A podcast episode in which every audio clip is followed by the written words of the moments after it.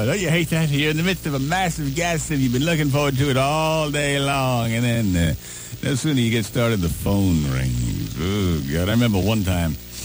I remember one time I'm taking this thunderous, wondrous, and the phone starts ringing. And I got one lodged in the bomb bays, you know. So I, but it kept on ringing. I thought, geez, maybe it's an emergency or something, you know. So I, uh, uh, I dropped to the floor and I started crawling to the phone, uh, you know, because I, I, I this, this heat-seeking missile attached to me, and I, you know, and I'm crawling. The phone's ringing, and I'm crawling all the way to the kitchen. I crawl to pick up the phone. When you know, when I get there, it stops ringing.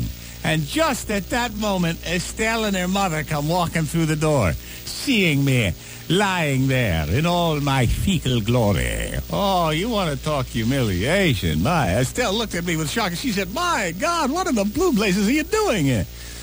I thought fast. I said, "Well, I'm uh, working on a new trick for the carnival, and the plate fell off." Yeah, you'll get to work late this morning, but you'll walk in with a smile on your face. Courtesy of the Grease Man. On D C one oh one.